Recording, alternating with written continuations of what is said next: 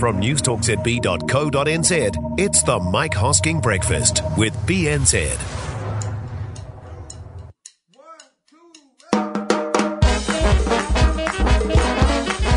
Oh, g'day there, and welcome to the rewrap for Tuesday. All the best bits from the Mike Hosking breakfast on News Talk ZB in a sillier package. I am Glenn ZB, and this morning uh, the the milk loan. Uh, this is something that Mike seems to know about, but I don't really know anything about. Do you? Uh, somebody who knows a lot about working at Tesla comes onto the show, and then uh, apparently science sucks. We we all hate it, nobody wants to do it anymore. Uh, but before any of that, the petrol price inquiry. Uh, is anything going to come of it? What's a reasonable margin, for goodness sake, and who decides? And having decided it, uh, does it apply to everything? But say they find margins are too high, what are they going to do? Regulate? Are you seriously telling me the government will regulate petrol? No. No, they won't, because the precedent that would set would be a disaster for a government that would start to look like Chavez or Maduro or any of the other nutters that have run their countries into the ground through overregulation. All of this came about when petrol was $2.40, if not more a litre. Now it's not, not even close, and the AA this week says it's probably going to be below 2 bucks by Christmas. So are we still being fleeced? What's happened? Well, the price of oil has dropped. That's what's happened and the dollar's strengthened. That's what's happened, and they are but two of a series of reasonably complex interactions that go into the price of a litre of petrol on any given day. Now, it is not all one way traffic, of course. I mean, do petrol companies charge more where they feel they can get away with it? Of course they do. Do they discount to upend local markets and put pressure on other players? Yes. Uh, do they do specials designed to undercut? Yes. But none of that is new or predatory or illegal or unethical or anything other than business, the sort of business just about every other business in a competitive marketplace does as well. So back to the inquiry are they going to regulate the petrol market? No. Is there a scandal here? No.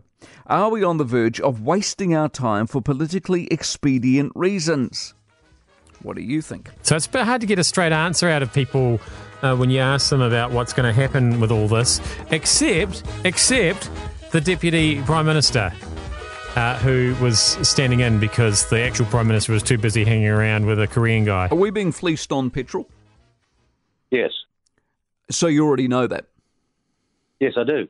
So the Commerce Commission will confirm that. Well, if you look at the margins that were being charged eight years ago and what what's being charged now, they're up dramatically. What's the excuse? So there is none. If they find this, what are you going to do about it? We're going to do one of two things see whether they can uh, understand sweet reason and play the game, or pass a law to ensure they can't go on fleecing the New Zealand customers. But, you know, I, I could be diplomatic about it, but the reality is, if you look where they were eight, ten years ago in terms of their margins, and look where they are now, it is inexplicable. But pass a law to say what? To say you're going to stop ripping New Zealanders off. Well, you can't pass a law that says that. You'd have to regulate the margin. What would the margin? What What do you think a reasonable margin is, and will you dictate that to them? Well, well, well first of all, if you aren't prepared to pass a law, then everything else is uh, the, the, the, the, your commitments aren't worth the air they pass on. You have to have the preparedness to make a stand in the interest of the consumer. Yeah, yeah. And we and we hope that they see common sense. But what? But what's a fair margin? Oh, well, look, I don't want to give you the, the uh, details of it there. But I, I never thought it was fair 10 years ago. Okay.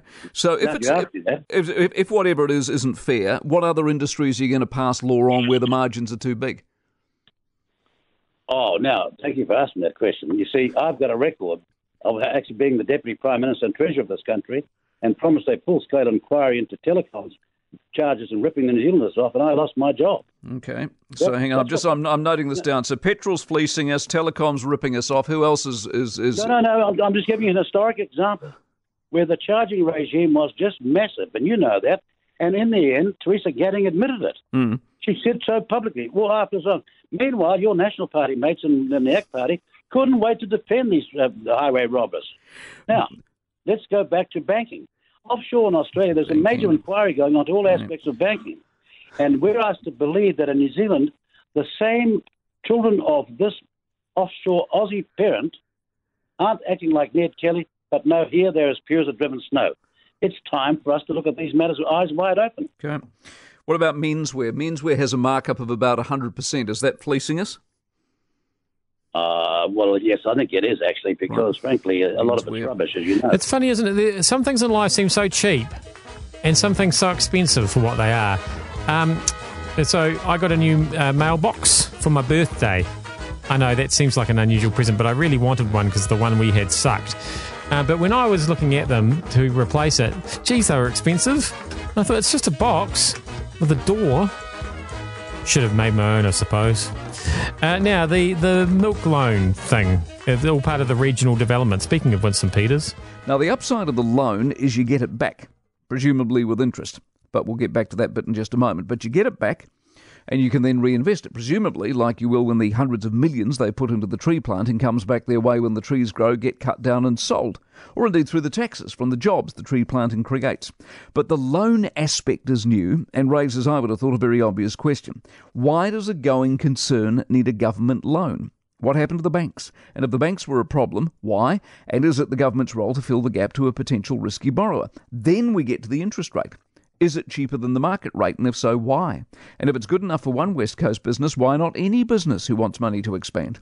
The provincial fund is potentially a brilliant idea, as I've said many times, but the concern is so far A, it looks more like a tree planting exercise, given that's where the bulk of the money has gone. B, looks like a subsidy, a handout to the likes of New Zealand Rail, who are already subsidised by the taxpayer to the tune of millions every year. And now C, a last resort loan scheme, potentially with the inherent pitfalls in terms of payback. Handing out money always looks good, looks fun, sounds upbeat, has a lot of happy recipients, but what gap is it actually filling that the market didn't, couldn't, or wouldn't?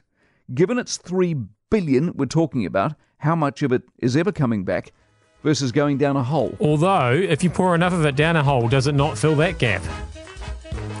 Great dad joke, Glenn ZB. License to tell dad jokes, two licenses. Um, we've got uh, a guy who's worked at Tesla. He's got a book out. And what's more, it sounds like he's a New Zealander. Uh, Mike asked him all about Elon this morning. Is he mad? Depends on your definition of that. I think he's asked himself that question many times. Uh, probably on a certifiable level, he's just on the right side of not quite being mad. what, what about the business of, you know, this year alone, the smoking of the dope, uh, the Twitter saying I'm taking it private when he wasn't? I mean, when you're working in the company and he does that stuff, does that undermine people? Does it frustrate people? Or do people just go, oh, that's old Elon again? I've talked to some of my friends who who work at Tesla still, and it is largely that oh, it's Elon again. It does put some pressure on them, especially especially when it comes to family dinner time conversations. But really, Elon's been like this for as long as he's been working with Tesla. And what's just happened is that this kind of the circus has moved into a bigger tent, and now a lot more people are paying attention. And so, uh, yeah, I think some of the scrutiny means he gets in a little bit more trouble. But I don't expect he's going to change. He's he's always been like this. You know, I always think the Hosk is pretty judgy about how mad Elon is, given how mad the Hosk is. Takes one to know one, you know what I'm saying?